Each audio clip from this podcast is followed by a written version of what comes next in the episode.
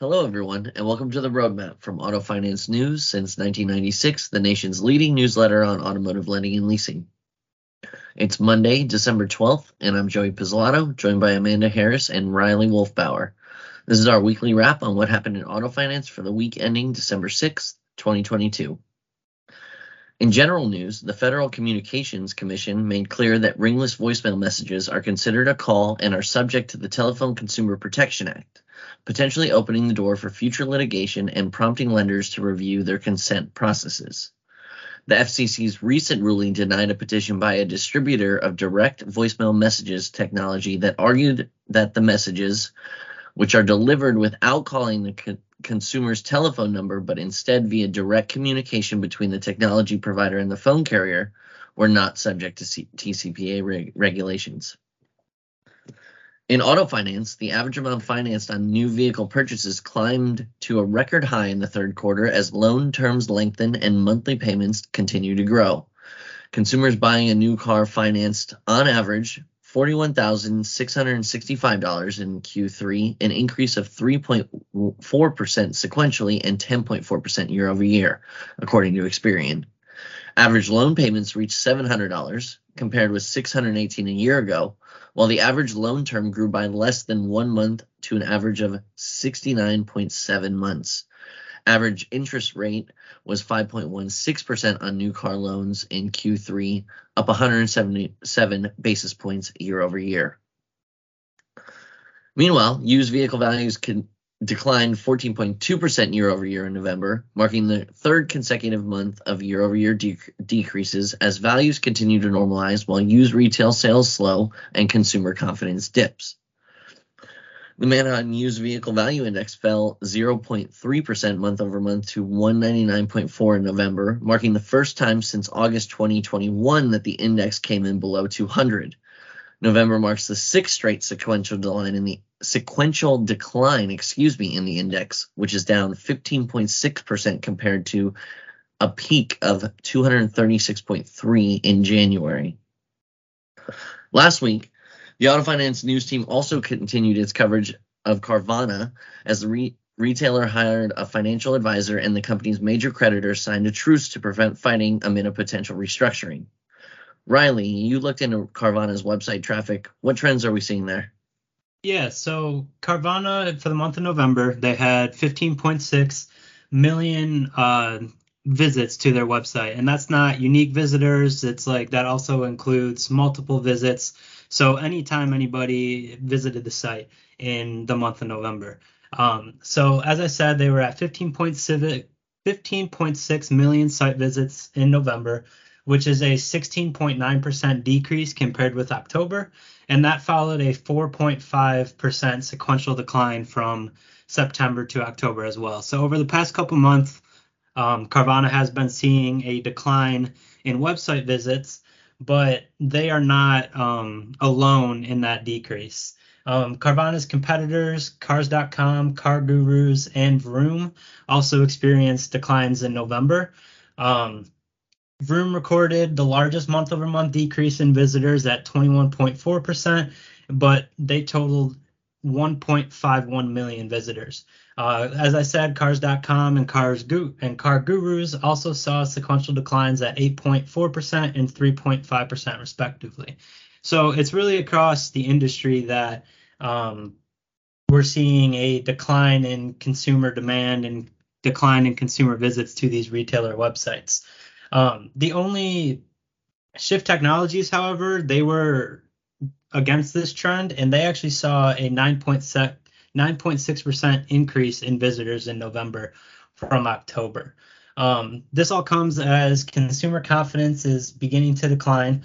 Um, according to the Consumer Confidence Index, uh, consumer confidence declined 2.2% month over month in November due to uh, consumers' bearish outlook on the labor market and income.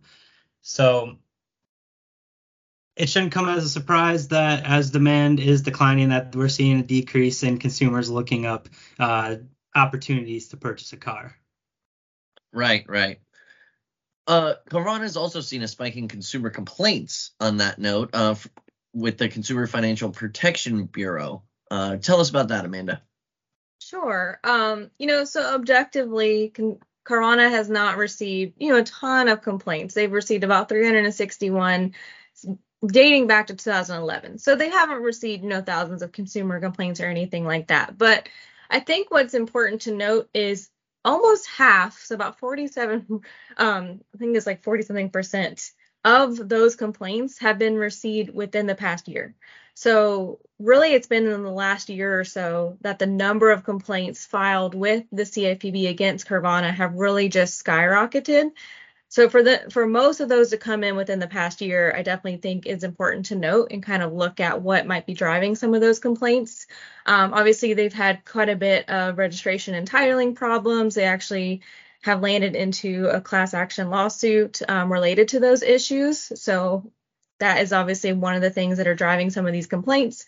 There were specific complaints that mentioned exactly that, that they had issues getting the title at the end of the purchase.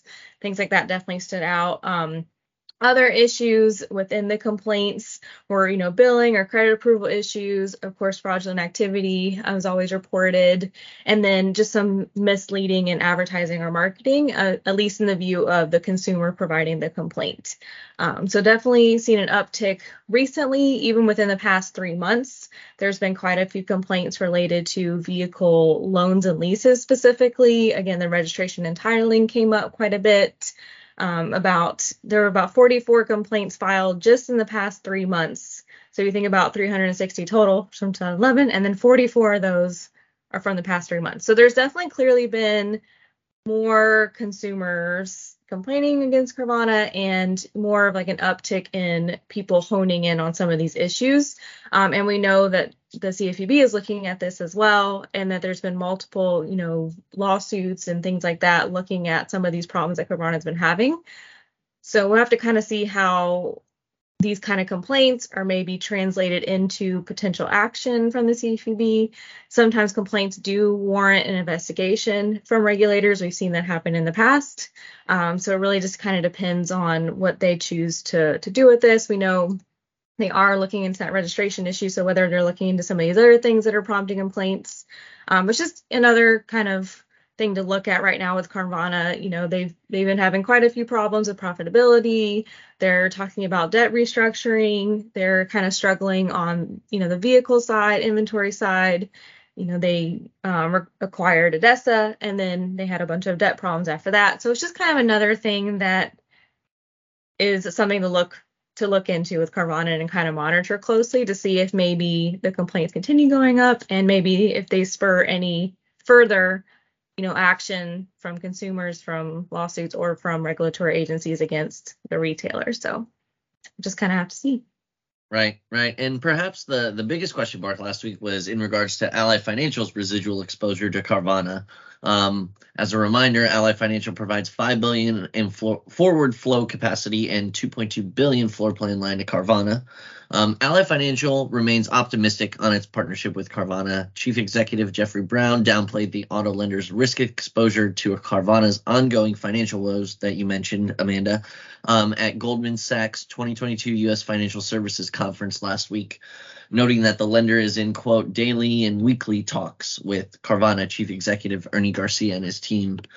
Uh, Brown noted that Ally's exposure is limited to the loans it buys from the retailer, which are performing well. Um, its floor plan line is also secured by the vehicles themselves, limiting the lender's risk exposure.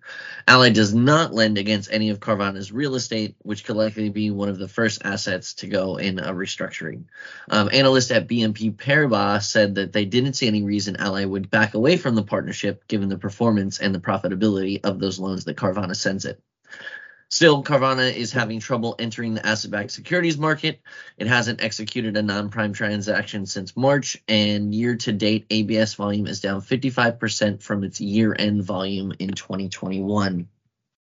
That about does it for today's episode. Thanks for joining us on the roadmap, and be sure to follow us on Twitter and LinkedIn. And we will see you online at autofinancenews.net and here next time.